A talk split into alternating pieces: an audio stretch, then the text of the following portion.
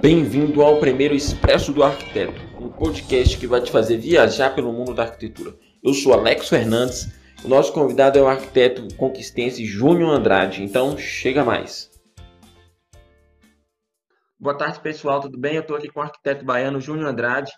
Júnior, conta um pouquinho para a gente das, como é que foi a sua trajetória até aqui, um pouquinho da sua história, de onde é que você veio, é, onde você se formou. Boa tarde, Alex, tudo jóia?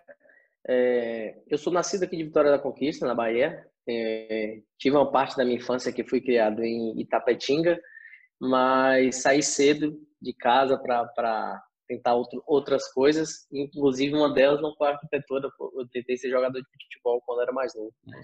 E aos 17 anos resolvi entrar na faculdade de arquitetura.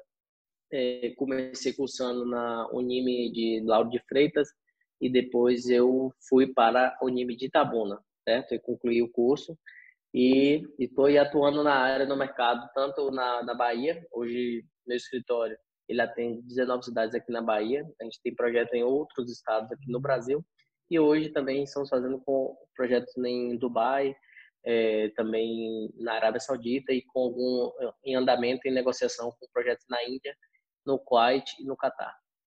E na África também, está com projetos de negociação na Tanzânia. Muita coisa, hein? É, ô, Júnior, é, fala um pouquinho mais sobre você, assim, para a galera te conhecer melhor como pessoa, gente como a gente. É, no seu tempo uhum. livre aí, você faz o quê? O que, é que você gosta de fazer? Tem tempo livre, né? Você consegue separar um pouquinho a vida pessoal do trabalho? É um pouco difícil, viu? É, em relação a isso, vou falar um pouquinho de mim. Eu sou novo, tenho só 27 anos de uhum. idade. Me formei com 22 então, tenho cinco anos de escritório, certo? De arquitetura. Então, já formei abrindo meu escritório de arquitetura. Em relação a essa questão de, de tempo livre, eu acho que, que nesses últimos cinco anos, o que eu tenho menos feito é descansar. Tenho trabalhado muito, mas no tempo livre gosto de estar com a minha família. Tenho um filho, então é, é o que me distrai um pouco. E gosto de viajar também, mas, mas em relação a trabalho, é, é meio difícil. Eu digo que, que a carreira do arquiteto é, tem, a gente tem que saber um pouquinho diferenciar, principalmente do arquiteto que é autônomo para o arquiteto que é empresário. Então, eu sou um arquiteto empresário no sentido de ter um escritório, uma série de pessoas que trabalham comigo. Hoje, meu escritório tem 16 pessoas. E aí é que entra a questão do arquiteto empresário. O arquiteto empresário, ele, ele trabalha mais de 12 horas por dia, que se divide entre gerenciar uma empresa e estar tá projetando, estar tá atendendo o cliente, estar tá fazendo toda essa parte que envolve um projeto arquitetônico no início da sua carreira, você já criou logo o escritório? Ou você buscou algum curso antes, alguma especialização? Como é que foi assim? Vamos lá. É, eu comecei a estagiar no segundo semestre. Minha história eu já contei algumas vezes. É, uhum. Então foi muito cedo quando eu comecei a estagiar. E a primeira coisa que eu fiz quando eu comecei a entrar na faculdade de arquitetura foi entender como é que o mercado de fato trabalhava, quais eram os programas, o que, que tinha que saber minimamente para estar trabalhando no escritório de arquitetura. Uhum. E isso há cinco anos atrás, dez anos atrás, na verdade, né? Que eu entrei com uhum. 17. Quando eu entrei, a pessoa tinha que. Eu vi falar muito do AutoCAD. Não sabia muito o que é arquitetura. E, e, e falo que quando eu entrei na faculdade, não sabia o que era uma planta baixa.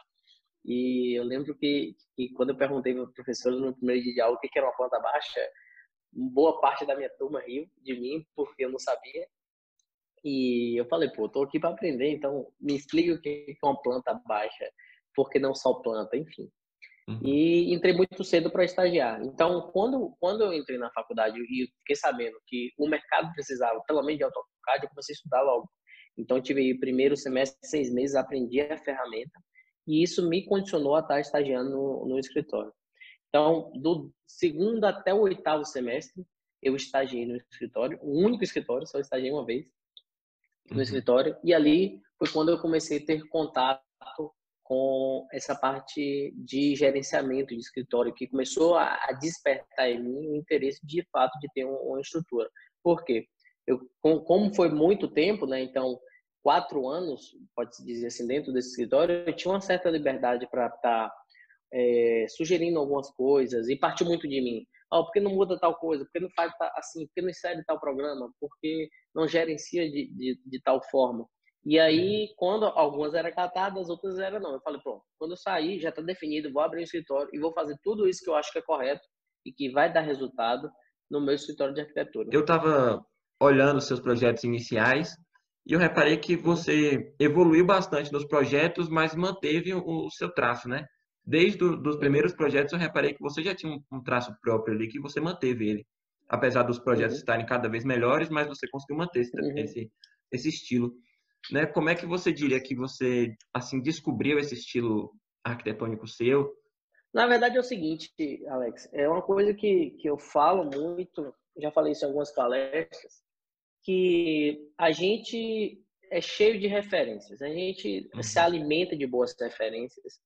E no Congresso Pan-Americano de Arquitetos, é, eu tive contato com alguns arquitetos do México e, e ali me despertou algumas coisas em relação ao, ao a linha que eu sigo hoje, principalmente Javier Cuevas, que é o arquiteto da Creato, é um escritório mexicano, e ali eu comecei a me referenciar e me inspirar muito neles. É claro que eu digo que, que teve outras inspirações nacionais, como Jacobsen né, e Bernardes, que são arquitetos cariocas, né, uhum. que tem um traçado da arquitetura mais tropical, utilização de madeira, enfim, coisas que eu gosto de fazer no meu, nos meus projetos, elementos verticais repetidos, como ripados, enfim. Então, uhum. eu acho que eu comecei a me assemelhar e a me identificar com esse estilo durante a faculdade ainda. Se você estivesse no meu lugar, qual pergunta você faria que eu não fiz? Foi difícil essa. Deixa eu, deixa eu pensar um aqui. Onde, é, onde que você se vê daqui, daqui a cinco anos? Onde que você se vê daqui a cinco anos? eu me vejo com um escritório fora do país, com um escritório em Dubai e começando a projetar grandes prédios. É assim que eu me vejo. Ótimo. O que a arquitetura significa para você? Significa uma ferramenta que me possibilitou fazer pessoas sonharem e eu sonhar. É, o que as redes sociais representam para você hoje? Minha, minha principal ferramenta de trabalho.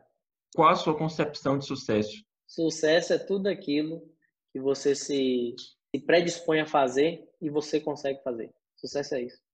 Eu reparei que, que ultimamente você tem é, buscado gerar mais conteúdo no seu Instagram, né? Tá agora com, com uhum. os vídeos no IGTV, né? É, o que, que você pretende, uhum. assim, fazer futuramente com o Instagram? O que, que você quer gerar ali? É, a gente tem vários projetos em andamento. É, hoje não uhum. é só escritório de arquitetura. A gente está desenvolvendo um sistema específico de gerenciamento de escritório esse sistema se deu de uma carência que tinha, os sistemas que tem no mercado hoje são muito caros e inacessíveis. É, esse sistema, inclusive, ele vai estar disponível, chama Just Arc, já tem até a página, depois vocês procurem, não divulguei ainda, mas já está disponível lá. É, uhum. vai estar disponível para estudantes, para os estudantes durante a faculdade começarem a entender como o que é gerenciar tempo, como eu vou cobrar quando eu estiver formado, cobrar por hora, vai ter a versão ah, estudante, principalmente nas matérias de ateliê de projeto, projeto, para vocês organizarem a produção de vocês, verem quanto tempo vocês estão gastando, qual é as atividades Entendi. que vocês precisam melhorar. E quando vocês é, formarem, vocês já vai ter esse banco de dados e vai saber, inclusive, como precificar isso. Então, hoje, é, respondendo a sua pergunta, por que a gente gera conteúdo? Gera conteúdo principalmente nesse intuito de lançamento desse sistema que a gente vai disponibilizar ainda esse ano. A terceira coisa que a gente faz, além de projeto, né? Projeto, sistema. A gente pretende lançar um curso também para estudantes e um para estudantes e outro já para profissionais que diz respeito a gerenciamento de escritório e outro uhum. também para início de carreira.